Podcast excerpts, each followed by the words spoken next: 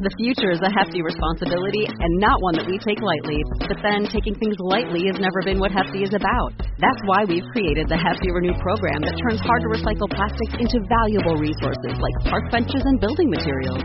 To participate, simply fill up an orange Hefty Renew bag with accepted items, tie it up, and drop it in with your regular recycling. That's it. It's that easy. It's time to rethink recycling with Renew. Particular valued resources may vary by geography. More info available at heftyrenew.com.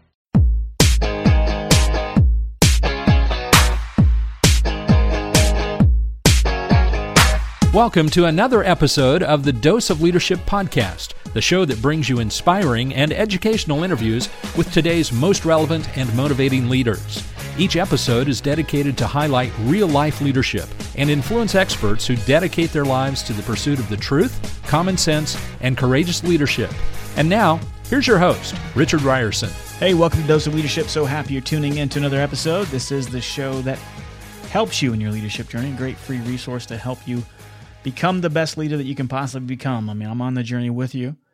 And we do that by exploring the topics of leadership, talking to great guests, exploring the leadership entrepreneurial mindset in an effort to maybe learn something, something that we can take away and become better leaders ourselves. And this episode today, this conversation, chock full of great advice and mindset from the one and only Bill Rasmussen.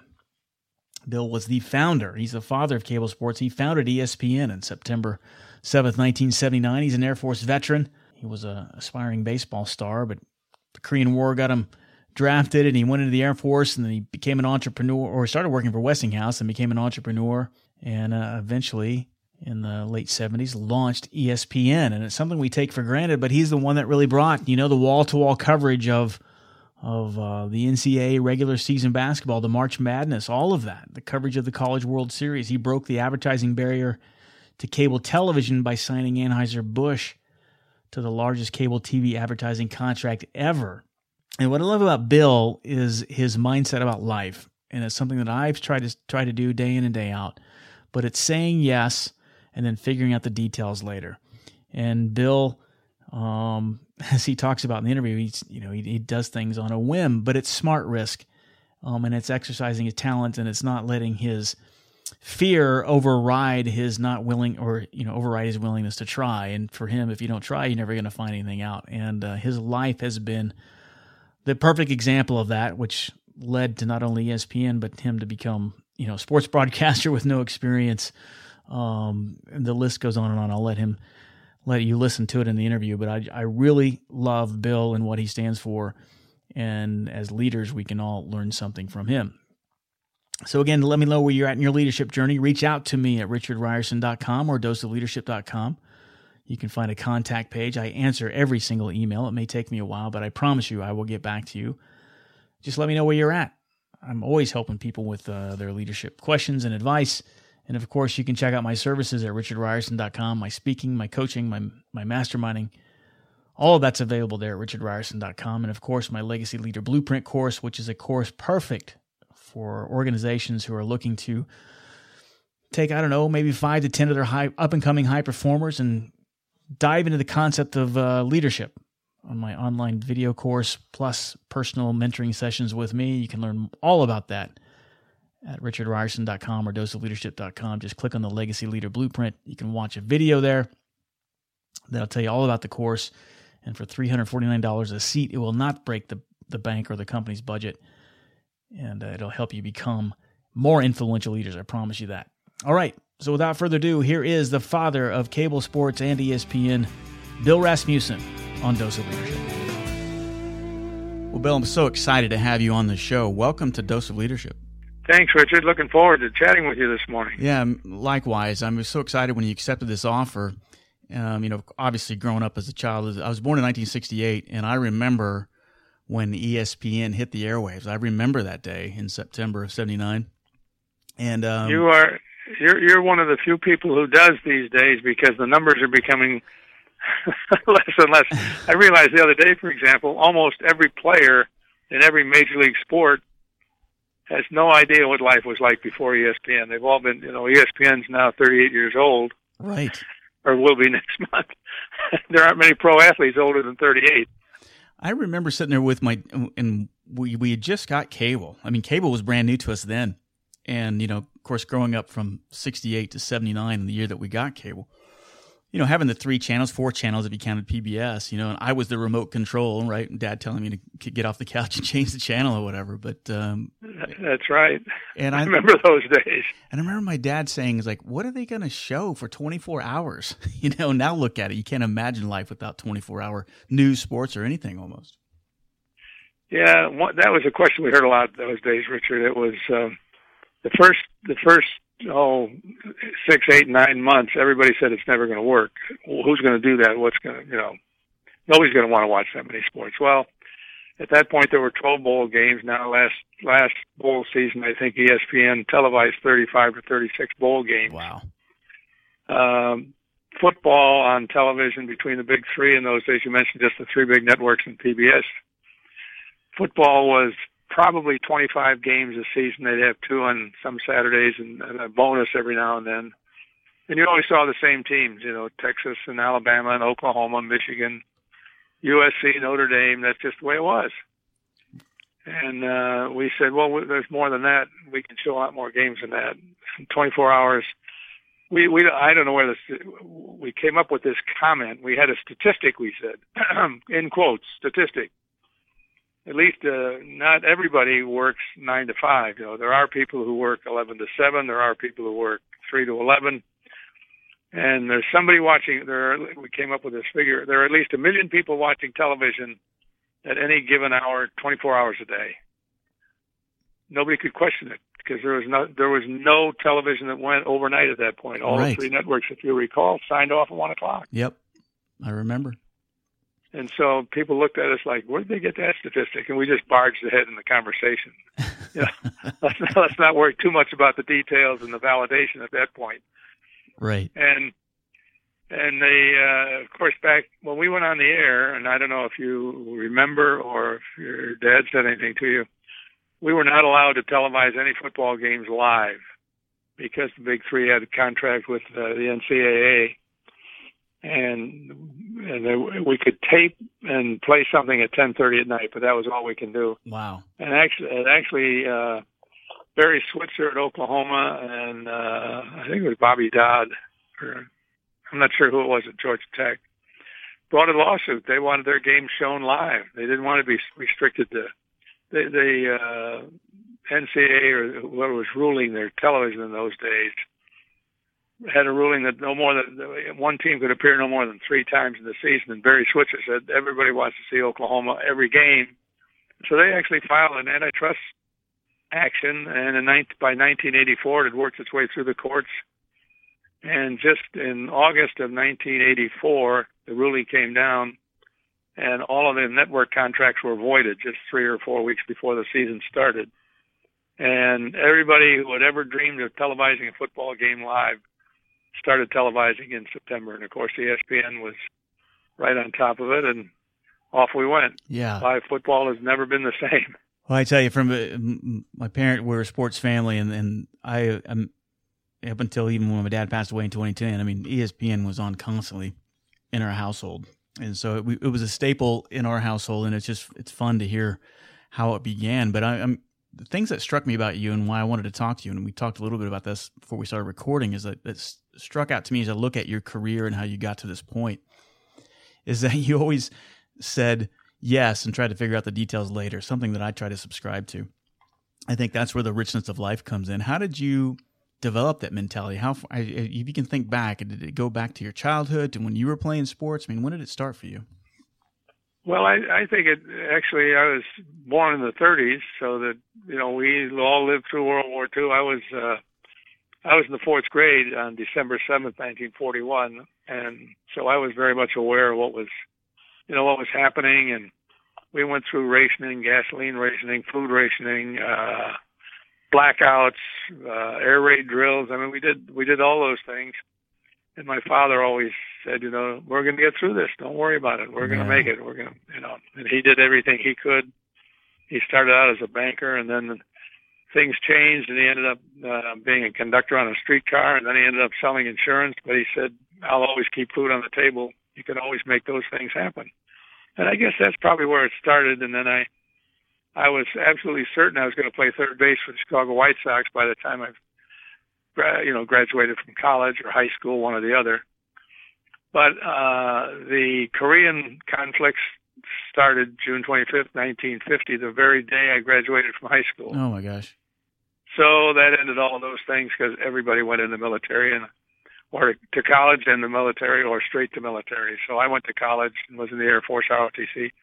While I was in uh, high school, the Army ROTC was a was a very strong program in high schools across the country. Coming right out of World War II, you would expect that, I guess. And then in uh, got out of the Air Force, I got out of uh, college, and it was time to go on active duty. And I actually, in November 1956, went on active duty with the Air Force. Wow. So, you know, we all there were two things in my father, and I think everybody kind of had the same feeling, especially during the war. It was patriotism, and coming out of this, we're going to be stronger than ever, and we can we can do anything we want. Yeah. And it kind of stuck with me, and I always thought I could do anything I wanted, except uh, when I came out of the Air Force, way too old to start thinking about playing baseball, and I Right. was married, and had my first son, and so I uh, went to work for Westinghouse, and and I don't know. I guess I'm one of those people who always looked at something and said, "I think I can do this a little better," or "Why are we doing it that way? It doesn't seem right. Let's see if we can do this." And so I had some suggestions at Westinghouse, and they had a uh, a program, an advertising program that they would send all kinds of material. This was the retail division, the Westinghouse lamp division. They would send all sorts of uh, corrugated stands and advertising materials and plans, incentive plans for the salesmen across the country. But to ship the product, it had to go through a union shop at the headquarters in in uh, Bloomfield, New Jersey, and they would only send so many a day. And people in the field were complaining they they had a meeting and the material arrived 14 weeks later Oh my god. or 12 weeks later. And so I said, there's got to be a better way. And so I talked to the advertising manager and said, I'm going to quit and start a company, and but you have to be, agree to be my first customer. And they were. And so in uh, 1959, I started a company called Ad Aid Inc. Where we came up with that name, I have no idea because we were just going to aid the advertisers, I guess. right. And so you were so you were providing all the marketing, the POP materials, and everything for for, Yep, for a and sales shipping force. it. And the, the big thing was we guaranteed them that whenever any order came in for any of those materials, it would be in motion within 24 hours toward its destination. In those days, in motion didn't mean FedEx because it hadn't been invented. Right. It was U.S. mail, uh, parcel post, or uh, Emery Air Freight was the quickest way we could get something done. I don't think Emery Air Freight's around anymore. I'm not even sure. You might know. I well, I remember the name, but I don't know if they still are around or not. I, I think probably we got swallowed up along the way. But anyway, uh, I, I said, let's do this. And he said, okay. And so I can remember the, how quickly it happened. And in rapid order, we rented a little space. We didn't know how, you know, how busy it was going to be. We rented 800 square feet in an abandoned storefront right near the plant. Less than a month later, we rented 2,500 more uh, square feet more. And by October, we took part of a warehouse for 15,000 square feet. Was it was this And pri- we- was this primarily for using Westinghouse, or did you have other clients at this time? It was primarily for Westinghouse, but other other we were talking to other people at the same time. We we found that we were in a business area where the warehouse was, and we thought we'd do business with some of the small businesses up and down. And we found out that's not a very good path to path to victory, so to speak. So we just we went to General Electric and S and H Green Stamps and General Foods, and with what we were doing at Westinghouse, they all jumped on board.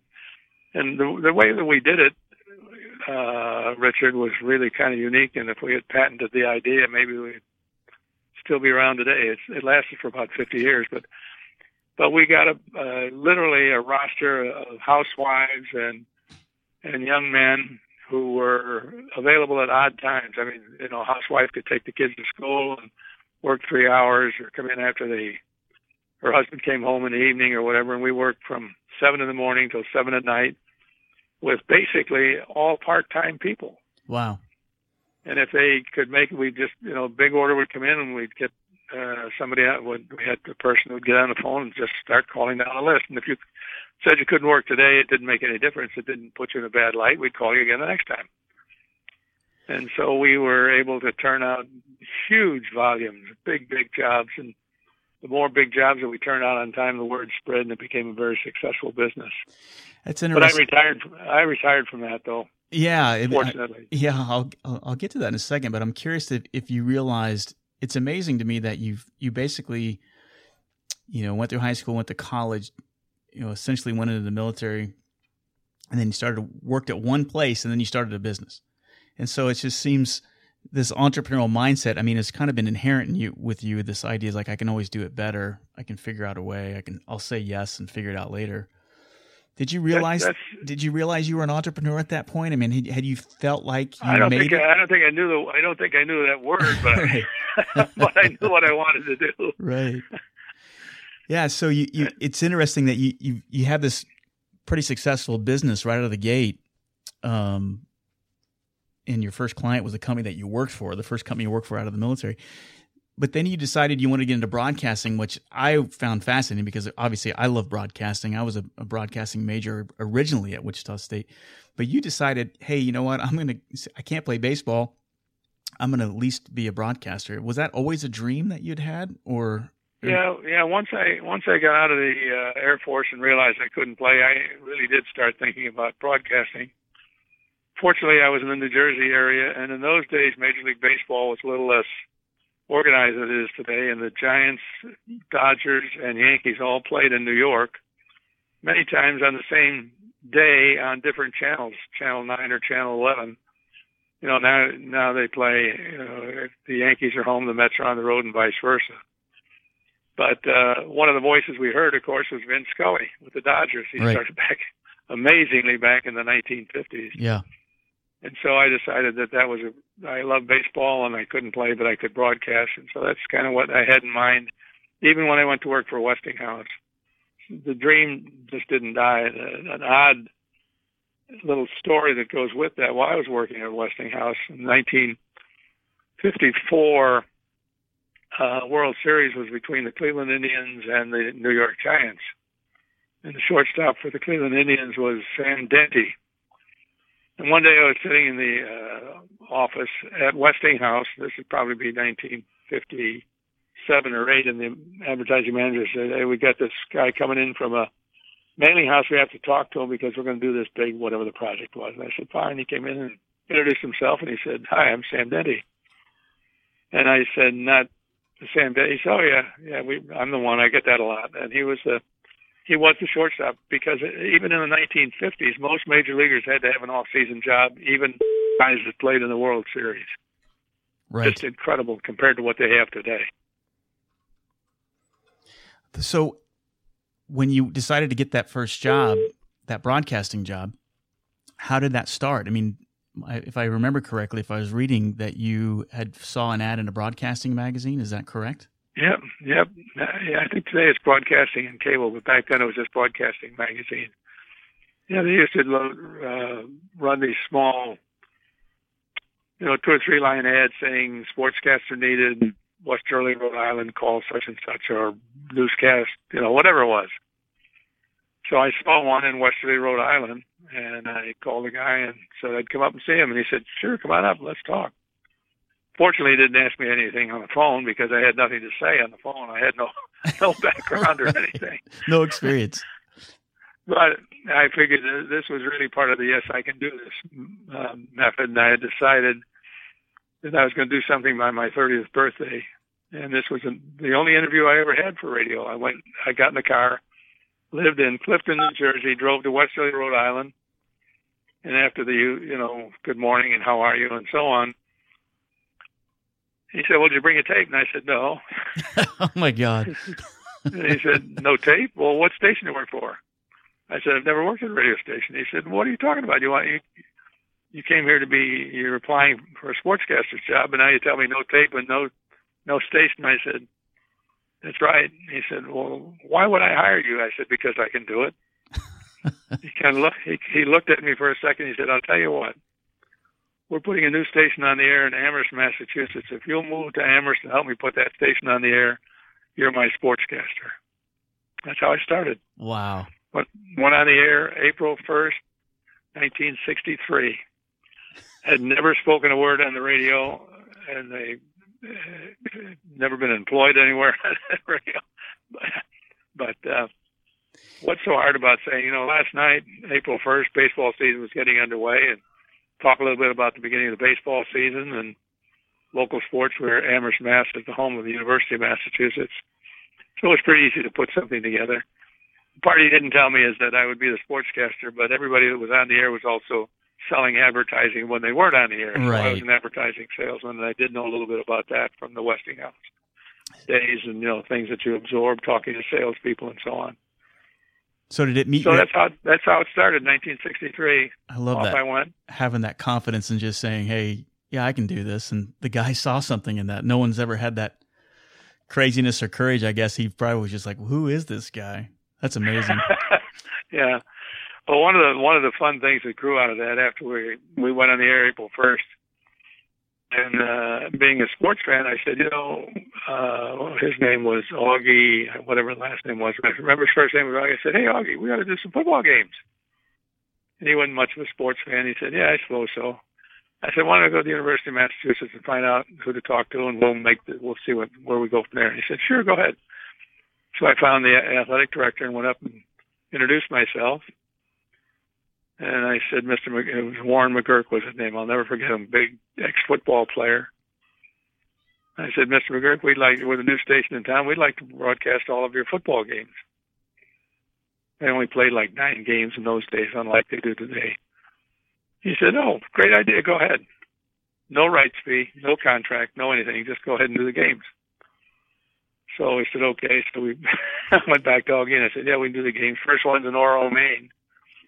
And, and radio with those days was a telephone line from AT&T, and they put an installation wherever the game was, and you know you could broadcast back to your station.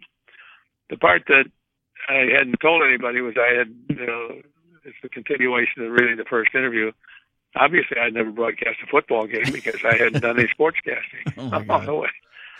So we're on the way to Maine, and the University of Massachusetts athletic uh, sports information director was going to do the color and you know keep me up to date Right. with who who was doing what and so on as they do today. And all the way to Maine, eight, an eight-hour drive, and I kept saying, "Should I tell him that I've never done this before or not? Should I tell God. him I've done?" Nah, I said I'm just going to wing it, and and I did. Never never did tell him that was the first game I had ever done. That's crazy. How did you prepare for that? Did you do? Did, did you do any way, preparation? Uh, Uh, I prepared by imagining what what the real the real broadcasters would do. They would get the roster and they'd go down and they would, you know, memorize the starting players, find out as much information as you can about them, and then rely for on, on the fellow from the SID's office for all the you know detailed statistics. And it was just I put together my version, if you will, of a depth chart that I could refer to while the game was underway. But I, you know, you learn the quarterbacks and the ends and the and the running backs, the linebackers, and and I, I fortunately I've been blessed with a really really good memory for many many years, as far back as I can go, as I can remember. I could read things and they would stick with me. So it was, I did a lot of it on a wing and a prayer, to be to be uh, honest about it. But it was yeah, but it, was, a, cal- calculated risk. Right. It was smart risk. It wasn't. It wasn't like, well, I'm just going to try to figure this out. I mean, you did some preparation, like you said. You, you've been blessed with the great memory, and so doing some study. But I love what you said there about the um the kind of the the um playing it out in your head, the playing out the movie in your head beforehand. I I'm a big fan of that. You know, kind of seeing seeing you or kind of manifesting what you see you become type of thing. Exactly. Almost. Yeah. Exactly. And so you do you, do you do that with everything? I'm afraid I do. I I just try to, uh, you know, I, I I've heard the phrase just as you said just now. It's kind of like a movie playing out. and Let's see how it's going to work. Sometimes the movie doesn't always work out the way you think it is, but but yeah, that's that's always kind of I can imagine. I think of it as imagining this is going to happen, then we can make that happen, and then when we get that in place, we can go out and do the next step. And for some reason, uh, and I, and I don't know where that comes from, or I, mean, I didn't go to school and take a class in that. I don't think there is such a class. I don't know. No. Yeah. But um, I just, you know, one of them is I know I can do it. Yeah. If you if you have the right mindset and you know you can do it, and you never, never, never stop until somebody proves you can cannot do it, or you go ahead and do it. Yeah, I think one of the biggest things, you know, doing this show four and a half years and 300 plus interviews, the theme that always comes out in these conversations, that it's so less to do about the talent.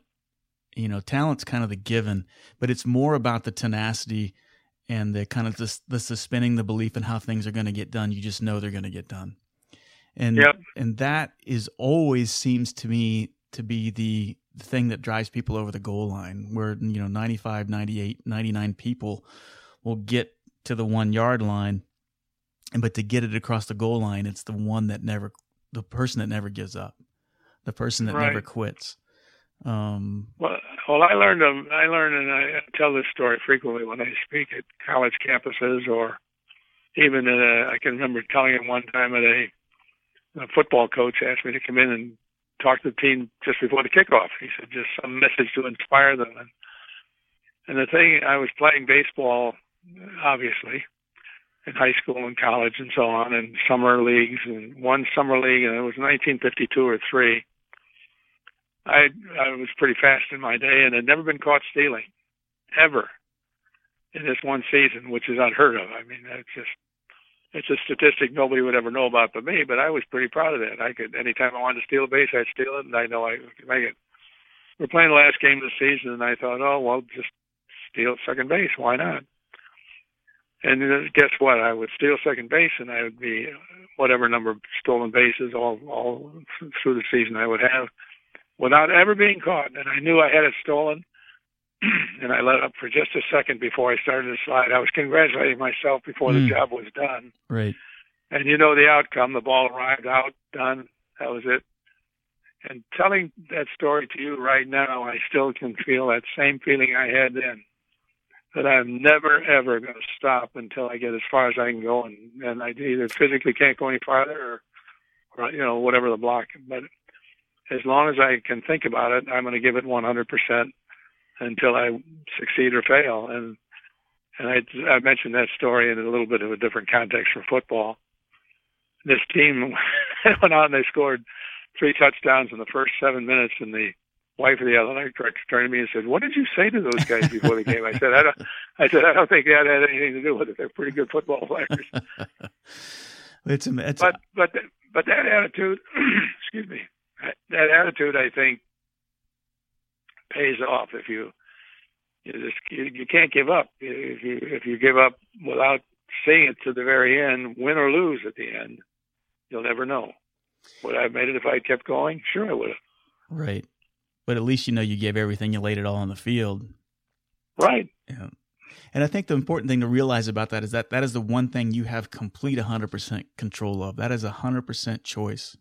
And I think that Exactly. and and and when you realize that then you realize that you have way more influence and power than we give ourselves credit for.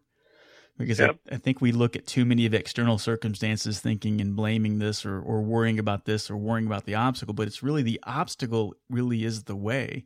And just like in that story, that obstacle or that kind of in your own mind, that personal failure, no one else probably, you know, everybody else has probably forgotten, long forgot about that stolen base that you Oh failed yeah. to get. I don't think anybody else even thought about it for a second. Right. You know? I mean, it was just the way it was. but that was your obstacle and that obstacle became your way and um, Yep. that's what defined you and i think that's what we need to, to kind of look at those obstacles or those failures or those stumbles as blessings because if you look at them that way you, they, they they actually develop your character and who you actually can become i don't know that's the way They, I they at it. become great assets. right i love one that of the story. one of the, one of the things that someone uh, I think it was a, when I when I was at the Whalers, it was someone from WTIC Hartford. We were talking about all the things we were going to do with the Whalers. This is before ESPN began in the mid 1970s. And he said, "I'm gonna." It was, I guess it might have been the sales manager. And he said, "I want to tell you something. It's a philosophy that I have in the sales business, and I'm always willing to listen and learn." And he said, when you put together a plan that's that's well thought out, and you take it and present it to somebody, and they say no, we can't do that, and they show you the door, just don't think of it as a failure on your part. Think that they've just missed a great opportunity. Right. And they have, and that's Mhm. what that's really the way we went with- at ESPN, and we started talking to major investors. And Getty was the seventh one we talked to before we, we got Oh, really? somebody to invest any money. All the others, and I remembered thinking of what that fellow had said, and in my mind, all of the others made him. They, they, made, a mistake, not me. yeah. I, you know, that's fine. I thank you very much and courteous. I mean, I'm not going to scream and holler at them, and, No. but but they did make a mistake. Right. And it's having that internal kind of um again, suspending the belief on how it's going to happen. You just know it's going to happen. You know, despite what your despite your feelings, you just know that it's going to happen in some some way. I'm a huge Exactly. huge believer of that. And I and I feel that way to this day. I you know I don't have any. there's not. excuse me. There's not an ESPN or anything that big, but uh, other things that I'm doing. I you know I just I think they're all going to turn out fine. They they don't always all turn out fine, and when that happens, you just have to accept it and go on. But uh, Yeah, it's I almost think uh, that's the way you have to start. If you don't start that way, you're never going to get anywhere. Yeah, one thing that I was completely um really blown away by was the time frame of ESPN. I guess in my in my mind I would think it'd be man, it'd be this lifelong vision and dream that you always had, but it almost came about by a mistake, a firing. And here it was in 1978, if I get my timing correct, when you got essentially fired from the Whalers in, in early spring, Right. spring of 78 and then just through kind of like some quirk conversations and then here we are in september of 79 we're launching this network on this satellite which you didn't even know anything about but it just happened through these kind of weird quirky conversations in 1978 in less than a in basically a year and a half you launched this from conception to to, to going live which is just remarkable to me Uh, I, I look back on that, and I don't know how it happened either. But we we just kept going, seemingly 24 seven days a week. The, uh, the firing came on Saturday, Memorial Day weekend, and by the end of June, on June 25th, we had a press conference talking about this crazy idea that we had, oh my god and we org- we incorporated in Hartford, Connecticut on Bastille Day, July 14th, 1978. So from Saturday Memorial Day weekend through a press conference, through a lot of conversations, through everybody saying we can get this done, we said well we better go incorporate it, and we did. And uh, July 14th, and then my daughter worked and uh, was 16 years old, working at a restaurant at the shore where we'd gone down in New Jersey for many years. And uh, August 16th, my son Scott and I were going down to a birthday party. It was August 16th, 1978, which was, let's see, June, July, about two and a half months after being fired. And uh, on the way down, we were talking about what are we going to do? We got this great idea and so on. And we had we had heard about the satellite by that time. We had uh, a cable operator turned us on to RCA, and uh, we found out uh, once I figured out what we were talking about transponders, not satellites. The satellite has 24 transponders, and the, when they got that into my head, I was I was off and running. right And so while we were driving to and from New Jersey, we basically put together the entire concept of ESPN right down to a 30 minute sports show that turned out to be called Sports Center. We called it Sports Central that day on August 16th, went on the air as Sports Center uh, in 1979. So really, so after that, it was just a question of who we're going to convince to, to buy this and invest in it and so on. And where are we're going to get all the programming. Everybody said there's just that, there simply is not much programming available. But I found a statistic that said the preceding year, school year, the NCAA, all of the NCAA schools had sanctioned 116,000 events. wow Well, if they sanctioned 116,000 events, and if they were all two hours, that'd be 232,000 hours. And we only needed 8,760 hours of programming. So there was plenty of things. There were plenty of things to televise. right And 8,760 hours, and everybody said, what are you going to do for a full year? And pretty soon, of course, as you well know, along came ESPN two and ESPN News and all of the other networks. There's, there's plenty of sports, and they, it has become just a major, major business. But it was it was fun putting it together and uh, hearing all the people that said no, and many of them came later and said, you know, I should have listened the first time. And a couple of people actually laughed the first time and came later and said, remember when you came to meet us? Where were we wrong? And but to me, it wasn't that they were wrong. They just didn't have the same vision I did. That's all. Yeah. What about the, the, the getting? You were talking a little bit how you you went to Getty and got some financing, and w- what was that like? Was that a, well, a, juggling act of spinning plates? I mean, how did that come to fruition? that was a good. That's a good analogy. You just the spinning plates. We we I lived at a condominium uh, community in Connecticut. It was sold because the whoever whoever the developer was had to get out, and it was purchased by Fidelity Insurance in Philadelphia. All of this is by way of background. One of the people working at uh, Fidelity was a, a gentleman, uh, in effect, a small investment firm, and uh, so I would see him, and he came up one time when I was working at the Whalers, and he said, "You know, we have to. Can you help me promote this this new property that we just have?" And can you get some hockey players to come out? Well, hockey players, if they're going to get a free round of golf, they'll go anywhere. right. So we fl- we flooded the course, and they brought a lot of prospects out, and you know, and it seemed to be pretty successful. And I had forgotten about it. I did, you know, that was back in my hockey days. And I thought, I wonder if Tom's still around. I'm just going to give him a call. So I called him. And I remember it was like a quarter to 11 at night. And I started talking, and he, he didn't say anything. And at the end of the conversation, 10 or 15 minutes later, he said, Can you call my office in the morning? I said, Sure. I thought, well, that's encouraging, but I didn't exactly know why. And so I called him the next morning, and he said, I want you to talk to this gentleman, J.B. Doherty. Tell him what you told me last night.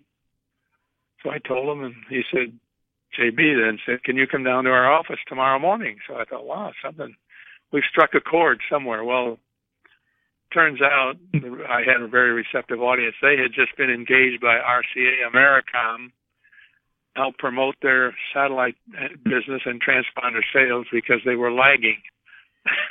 so, you know, just serendipitous that I happen to live in a place that somebody couldn't pay for developer went out of business. Insurance company steps in. Guy leaves the insurance company, starts a small investment firm, and it comes full circle. And they then said, "Okay, we'll we'll line up some advertisers, uh, some potential investors for you to go visit." And we visited with uh, Pittsburgh Plate Glass, Mellon Bank, uh, Campbell Soups Venture Foundation, a couple of individual investors, uh, high net worth individuals, and then December, on a rainy night, I was a, a Friday night. I, I went to visit the TV committee chairman, Captain Bo Coppedge at the Naval Academy in Annapolis, because we had been working with the NCAA uh, as well to try and get their interest going. And after I, every time I would finish meeting, I would call JB and give him the process, you know, what progress, whatever it was.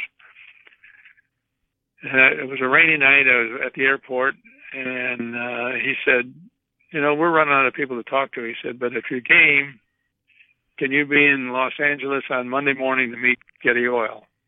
So I'm in where I guess it must have been in Baltimore. So I flew home, got another ticket, took off on Sunday night, flew to Los Angeles, moved into the Marriott Hotel. They had a fire at two in the morning, evacuated the hotel. I was awake all night and met with Getty Oil the next morning, and from that moment on, just took off. And by by uh, Valentine's Day, 1979, Getty Oil called me. I was visiting the uh, Walter Byers at the NCAA offices in Kansas City, Mr. Byers' secretary came in and said, "Excuse me, but uh, Mr. Rasmussen has a call," and it turned out to be Getty Oil saying where we decided to go ahead and invest in your company idea.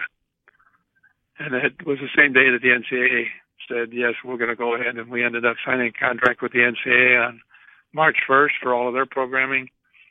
and Getty Oil and started funding us and sent their finance manager out and he brought his checkbook with him and away we went. Wow. What would All, from being fired to having the NCA sign and and Getty Oil on board and several cable operators already on board was only about 10 months. that is just insanity.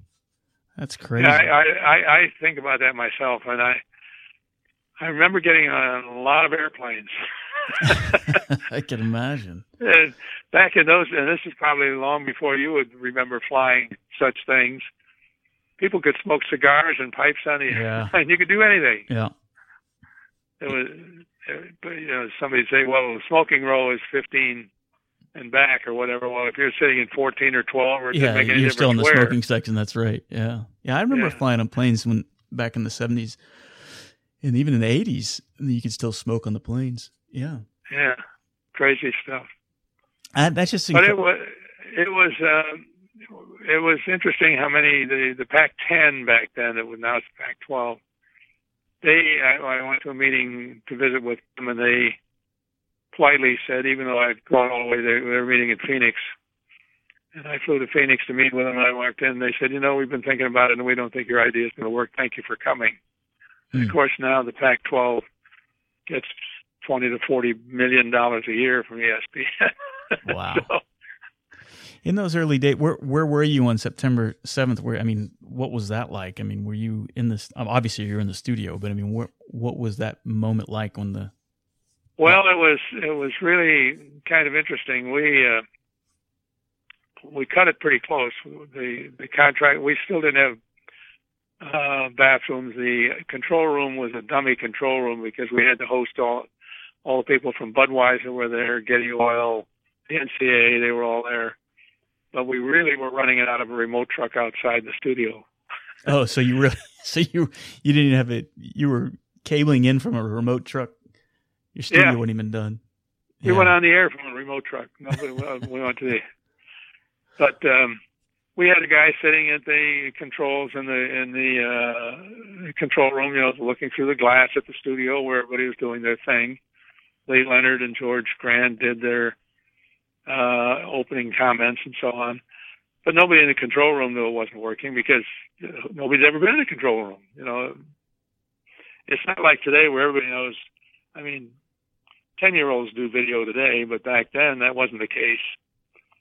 Uh, we had, we wanted to show everybody how the satellite worked, and we had Chuck Fairbanks, former coach at, of the Patriots, who is now the Colorado coach. We had him in, in Boulder, Colorado, at the middle of the field. And at 6:55, we checked everything it worked, and as soon as we went to demonstrate it live, we could see him talking, but we couldn't hear anything. So, right out of the chute, we had a problem, but everybody chuckled and we got past it. It was uh, the the real the real tense moments came, I think, uh, earlier in the day as we had to do different things to get ready for the night. But by the time we got to six thirty or so, it, it was just watching, and everybody was kind of wandering around and. And one of the maintenance men was cleaning our glass walls in the hallway, taking his time about it, and people were running back and forth with things for the uh, sports center that we were going to do and so on. Yeah. I remember saying to him, "What are you doing?" And he said, "Well, I'm just finishing my job. I'll be done here." You know, and he's just taking his time. Everybody had their own their own role that night, but it was exciting. And the, the exciting part is we went all the way through until early Monday morning. We went on Friday night, stayed on all through Saturday and Sunday until early Monday morning.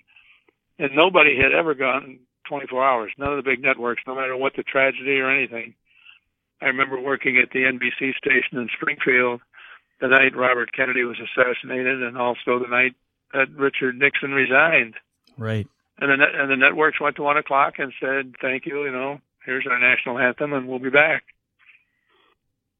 It was, just, you know, just went to test pattern. That's all there was to it. Yeah. And we were so we went some seventy, I don't know how many hours, sixty some odd, almost seventy-two hours, and nobody's ever done that. Of course, we showed a lot of the same things twice, but that was kind of the idea that you know if you were watching and you had to go to bed at nine o'clock or eleven o'clock at night, But somebody who just came in at 11 o'clock, they had something to watch for the first time That's in right. their life. Yeah, I remember. I remember the first time too that I saw a cross country match televised, which I thought was interesting. And um, Yeah. and I just love it. And again, Oh. uh, go ahead. What were you going to say? We did a lot of a lot of strange things. We had pool contests, right. and I guess they still have poker contests. Yeah, I don't know. Yep. All kinds of stuff. Yeah. I always wondered if you know what the the major networks, particularly like Wide World of Sports and ABC and NBC Sports, what what were were they looking at you as kind of a a threat? Was there a condescension, you know, towards looking at you? I mean, what was the feeling like, especially those early years? condescension, condescension capitalized. Yeah. we were we were stupid, we were inexperienced, we we were not the networks or anything. I'll give you a prime example of the way they all the entire industry was very close knit. And people kept calling saying, Why can't we find you in TV Guide? Why can't we find, you know, what program's coming out? What game is coming up this weekend? So obviously we were talking to TV Guide and uh, and we wanted I asked the same question. We wanted to know why. And finally, a vice president, believe it or not, I don't know what he was paid, but he was a vice president, said, Well, we can't list you because real networks only have three letters. Oh my god.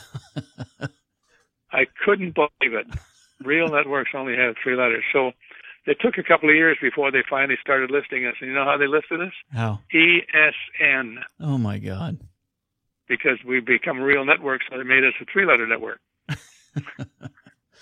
Well, and your logo too. I, th- I heard an or heard an interesting story that the the kind of graphic logo that you got, and again, the, I'm sure the computer graphics for uh, or even the logo is like you you'd found.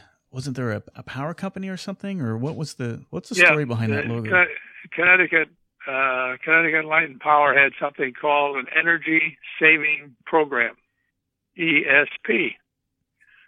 And since we didn't have the uh, money or anything to go off and do animation in New York, they had already done a thing that showed uh, a ball or a planet or something circling the Earth, and it was called. They were, they were, that was our energy saving program. It was going to save the world, I guess.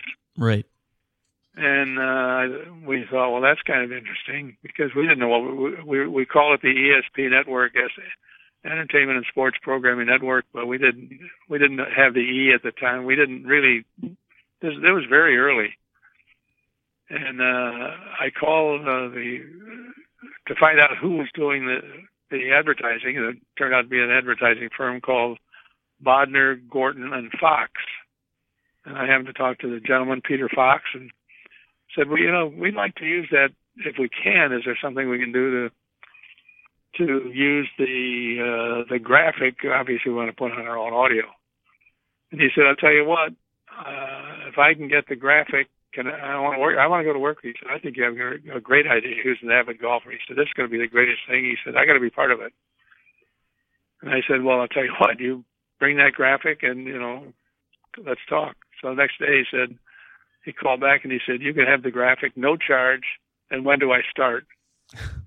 so, so he brought the graphic, and we built a little five-minute uh, tape around it. Took it to the cable show in early 1979 in Las Vegas in April of '79, and our little booth at the last minute had a crowd standing around it.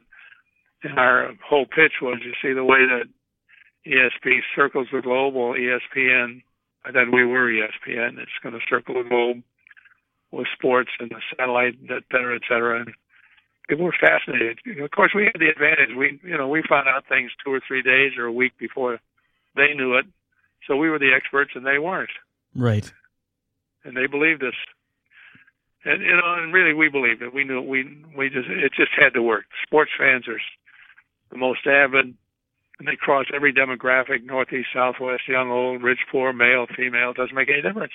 Yeah. They're all sports fans. Well, some of the most loyal fans out there, and again, it's a great, great idea. It just it's one of those ideas when you look at it now in hindsight and retrospect, you're like, well, yeah, why wouldn't it make sense? But given the context of the time, it was like this is insanity. Why would anybody want to watch sports 24 hours? exactly. I've had a couple of people come up to me and say, "What's the big deal? Everybody Yeah. knows sports. Everybody loves sports. Why, you know, why, why do you, why do you, you get you know why do you get invited to speak here or there? What's everybody knows this. Of course, those are people who are under forty. right. Most of, many times under twenty. yeah. Well, this has been great, Bill. And uh, what? How can people get in touch with you? I mean, obviously you're doing speaking and, and you're talking about this story, and and uh, you got a book out there. How can people get in touch with you and find out um, more about your speaking well, services? It, uh, on uh, e- email, uh, on uh, online, I should say, is ESPNfounder.com is the website. ESPN, and yeah. that's got a link to Twitter and Facebook and everything else. Tw- Twitter handle is uh, at Bill underscore ESPN. I always hear a lot, of, a lot of interesting things come in. It's it's fascinating to me who who will send some things. Sometimes it's young people. Sometimes it's people who've been around a long time. And fortunately, just because of the circumstances, I, I can talk to all of them because I've been around a long time. well, I think you're great, Bill. Again, from from a leadership perspective, from an entrepreneurial mindset perspective, I think there's something all of us can take away and learn from your philosophy. I mean, your life is has certainly been one that shows that a life of richness can happen when you just put yourself in the arena. You say yes, you try to figure out the details later. There's nothing wrong with that. In fact, I think that's how life probably should be should be led.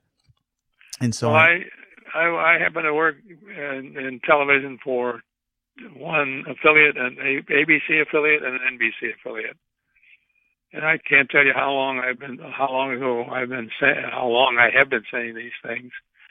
ABC, always be curious. NBC, never be complacent. I love it. And I, I just think, you know, and so I, I still ask people questions. Sometimes they look at me like, "What?" But that's okay.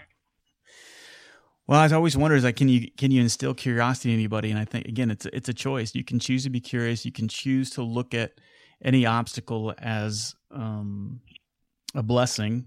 It's hard to do it when you're yeah. the obstacle is about is, is making it hard to breathe, but at the same time, you realize that you have the choice on how you deal with yeah. that obstacle. Yeah. Well, Bill, I love it. I love you. I love what you're doing. I love what you've done, and I'm looking forward to see what uh, what the future brings, uh, what you bring forward for us. And so I appreciate you coming on the show, and and thanks for your time. Well, thank you, Richard. And who knows, maybe our paths will cross on an airline someplace along Absolutely. the way. Could happen. Absolutely. Thanks, Bill. Okay. Enjoyed it, Richard. Thank you very much. Hey, thanks for tuning into the show. Go to richardrierson.com or doseofleadership.com and fill out the contact page and reach out to me. Let me know where you're at your leadership journey. Also, if you want access to my brand new online leadership course to help become a better leader, go to legacyleaderblueprint.com fill out your email and you gain access to a free 12 minute video that will reveal the top secrets of leadership and also show you how you can gain access, exclusive access to my online leadership course. That's legacyleaderblueprint.com. Hope to see you on the inside. Thanks for tuning into the show.